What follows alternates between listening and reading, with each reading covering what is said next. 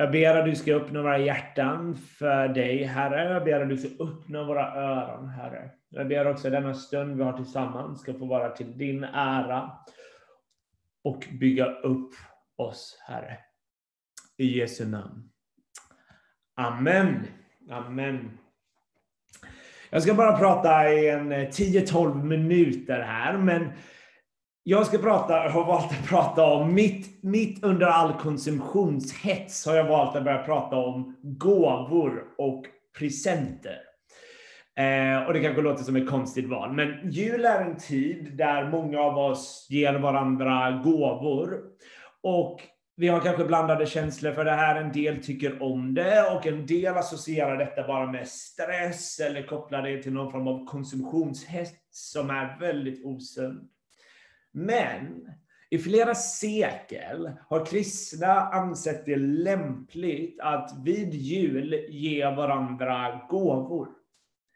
Och det har varit ett sätt att fira inkarnationen, alltså Jesu födelse, att Gud, den evige, den oändlige, har själv blivit dödlig människa. Och det har lett till en logik för kristna, att ge varandra grejer, för Gud själv har gett någonting till oss. Gud så älskade världen så han gav. Och det där givandet har påverkat allt för kristna. Så när man läser Bibeln så tycker jag det är värt att notera att Gud är en gåvogivande Gud. Vi möts ständigt av en Gud som ger. Vi ser det från början av Bibelns berättelse. Gud gör en värld i överflöd. Vi ser en generös Gud. I början av Bibeln så ser vi en Gud som ger gåvor efter gåvor efter gåvor. Där han ger, bara vår existens är en gåva från Gud. Skapelsen är nåd. Och vi ser hur Gud ger liv till varelser, både djur och människor. Gud ger mannen och kvinnan till varandra. Gud ger barn till föräldrar. Gud ger växter och planter till människan att ta rikligt av. Det är en Gud som skapar en värld i överflöd och bjuder in oss att ta del av Guds goda skapelse. Gud gör saker, ger saker och han förklarar det som gott. Och in i Bibelns berättelse så kommer ormen. Så om Gud karaktäriseras av att vara en som ger, så är ormen en som stjäl. Så när ormen kommer in i berättelsen så har han inget att ge. Han kan bara stjäla. Så han stjäl glädje, hopp, frid. Han river sönder förtroende, relationer. Han tar Guds gåvor och försöker säga detta är inte gåvor. Och människan börjar lyssna på ormen och behandlar inte Guds gåvor längre som gåvor. Så, och om man kollar till exempel i Grekland i antiken så ser man att grekerna var lite suspekta över gåvor. Man associerade ibland gåvor till fällor. Kanske kändes det i berättelsen om den trojanska hästen när man skickar in till ett annat rike en stor staty, en häst. Och säger det här är vår gåva. Men inuti hästen så har män gömt sig. Soldater som kommer ut på natten och förstör staden. Men Guds gåvor i Bibeln är alltid goda. De är mycket goda. Guds gåvor är goda utan undantag. Och när Gud ger så kommer han med välsignelse. Och detta märker vi verkligen med Jesus. När Jesus gör liknelser om Gud så ser vi alltid, nästan alltid i hans liknelser att Gud är en Gud som ger. Och det är nästan på en slösaktig nivå. Så Jesus i en liknelse säger att Gud är som en såningsman som kastar ut frö. Och det är så mycket han kastar ut, så det mesta tar inte ens rot i jorden. Han slösar med alla frön. Eller Gud är som en kung som en gång bara förlät en skuld som var värd över 200 000 årslöner. Eller Gud är som en vingårdsägare som betalar sina anställda långt mer än vad de är värda. Eller Gud är som en far som ger halva sin egendom till en rebellisk son som vill att hans far ska dö, men fadern ger det ändå. Vi ser om och om igen bilder av en Gud som ger.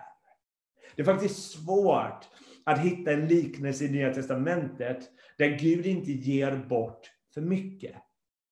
Och det är på gränsen alltid att det är nästan slöseri. Vem behöver 550 liter vin till ett bröllop? Men det är det Gud gör. Men inget kan jämföras med den största gåvan vi har fått. Och det är personen Jesus. Julen handlar om att Gud har gett den största tänkbara gåvan man kan tänka sig. Han själv. I Bibeln så är Jesus inte bara en springpojke som kommer och ger oss grejer. Utan i Bibeln beskrivs Jesus själv som gåvan. Det är Jesus själv vi får.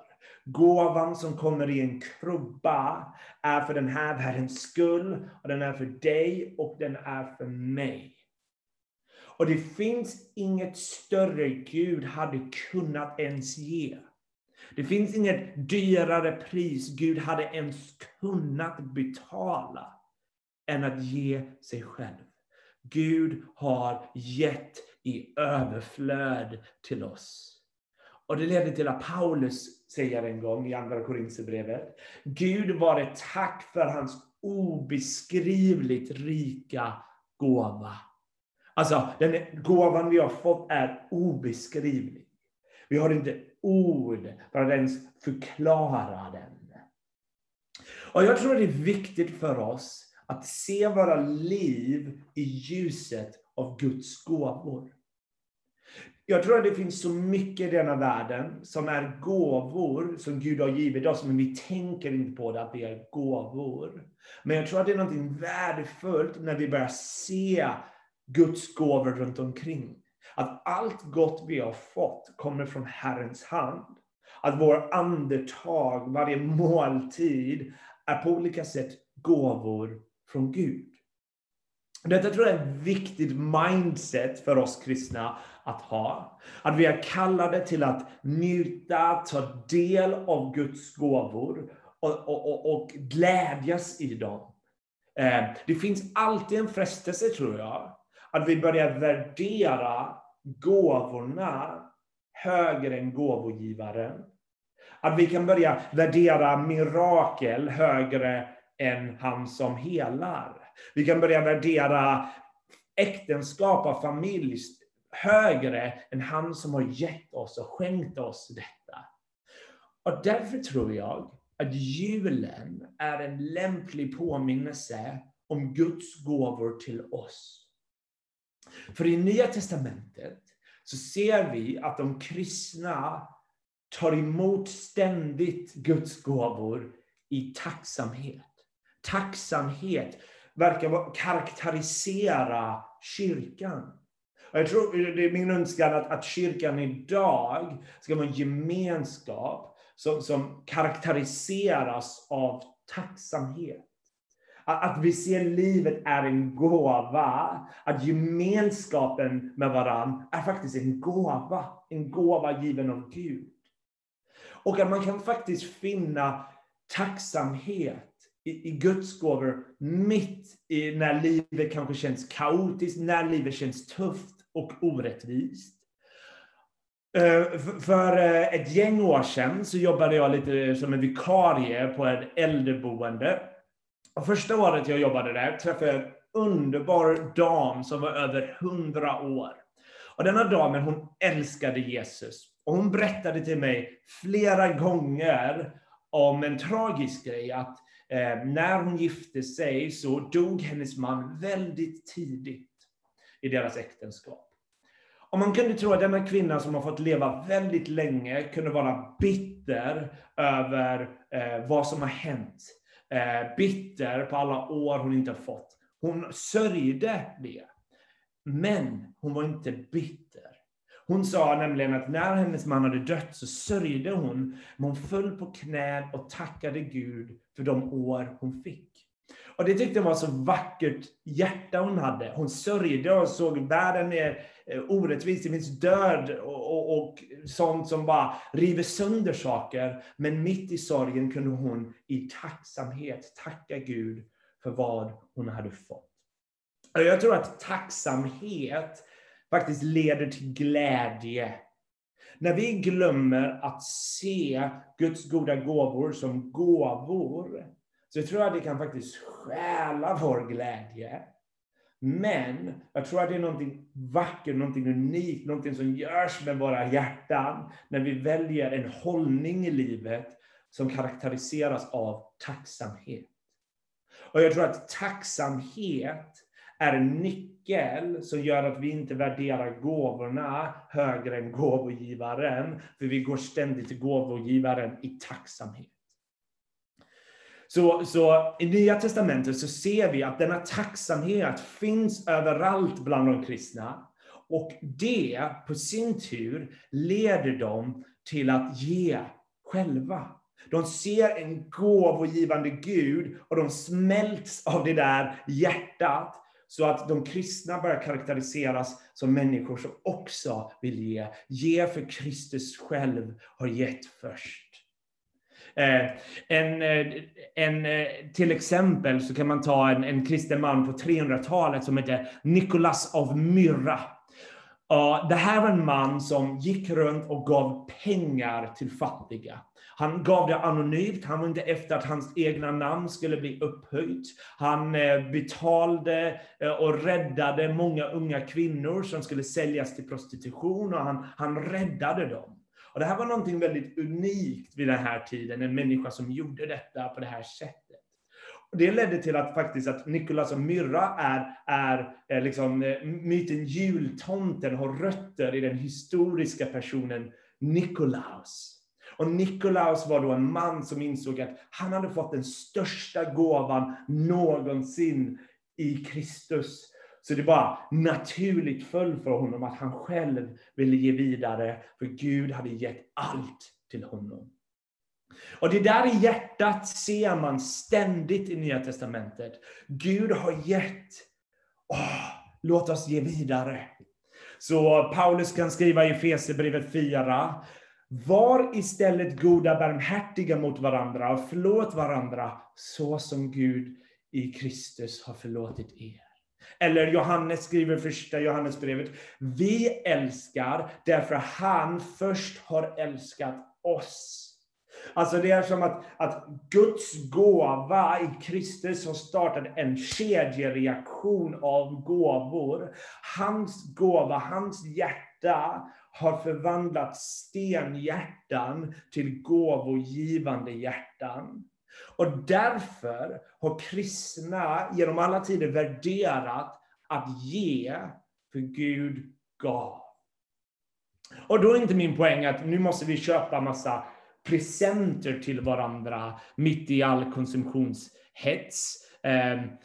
Det är inte alls min poäng här, utan det finns någonting vackert vid denna tid att bjudas in till Kristi generösa hjärtan. Att vi kanske vill längta efter, vi vill bli som honom. Det där hjärtat vill vi också ha.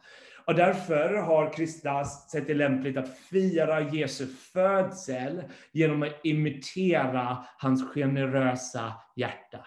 Och då menar jag inte att vi ska primärt köpa presenter, utan det finns andra sätt vi kan ge vidare av det vi har, för vi har fått allt av Gud. Och det kan vara mer värdefullt att vi ger vår tid, ger vår uppmärksamhet, vi prioriterar människor. Det är ofta långt mer värdefullt än presenter och gåvor. Och mitt i det tror jag att kristna kyrkan har lärt sig, när man har gjort det, att det är mer välsignat att ge än att ta emot. Så låt mig avrunda här. Julen handlar om Gud har givit den största tänkbara gåvan. Kristus själv. Det är därför vi vecka ut och vecka in brukar liksom delta i nattvard. För att nattvard är en sån vacker sätt att påminna oss om den sanningen. Där vi bara inte påminner vår liksom förstånd och tankar, utan till och med vår kropp, att vi tomhänt får ta emot Guds gåva i Jesus. Att denna gåvan är helt oförtjänt. Att vi kan inte göra oss värdiga denna gåvan. Vi kan inte städa upp oss och finna oss mer lämpliga för denna gåvan. Vi kan inte bli mer lämpliga. Vi kan bara ta emot den. För det är Guds gåva. Fria gåva. Och detta är en gåva värd att värdera. Värd att fundera över, värd att kontemplera, värd att drabbas av. Och jag tror att den här gåvan bär på löften. Så Paulus skriver i Romarbrevet 8, en vers som har så stor sanning som man har kunnat meditera på den i resten av sitt liv och inte greppa hur stor Guds kärlek är. Men det står så här: han som inte skonade sin egen son, utan utlämnade honom för oss alla, hur skulle han kunna annat än att också skänka oss allt med honom? Gud har gett den dyraste gåvan som finns. Gud har gett sin son till oss, och det betyder att inget kan skilja oss från Kristi kärlek. Och det betyder att han älskar oss. Det är ord vi ofta hör, och det är ord som är svåra att förstå. Men det betyder att han verkligen älskar oss. Han älskar dig och han älskar mig. Och han utgav sig själv för mig och han utgav sig själv för dig. Och det är på riktigt. Det är riktigt galen kärlek. Och det är goda nyheter att påminna sig om under dessa tider. Låt oss be. Herre, vi tackar dig att du är god. Vi tackar dig för alla goda gåvor du ger oss, Herre. Herre, vi vill i tacksamhet bara tacka dig att du är en Gud som ger och ger och ger och ger, Herre. Det är av nåd vi får ta emot detta. Och jag ber, Herre, om det finns folk här som har svårt att greppa din kärlek, och det borde vara alla oss, för det är så svårt att greppa hur stor din kärlek är, Herre. Så ber jag att vi ska få känna mer bredden och höjden och djupet av den kärleken, Herre. Vi tackar dig i Jesu namn.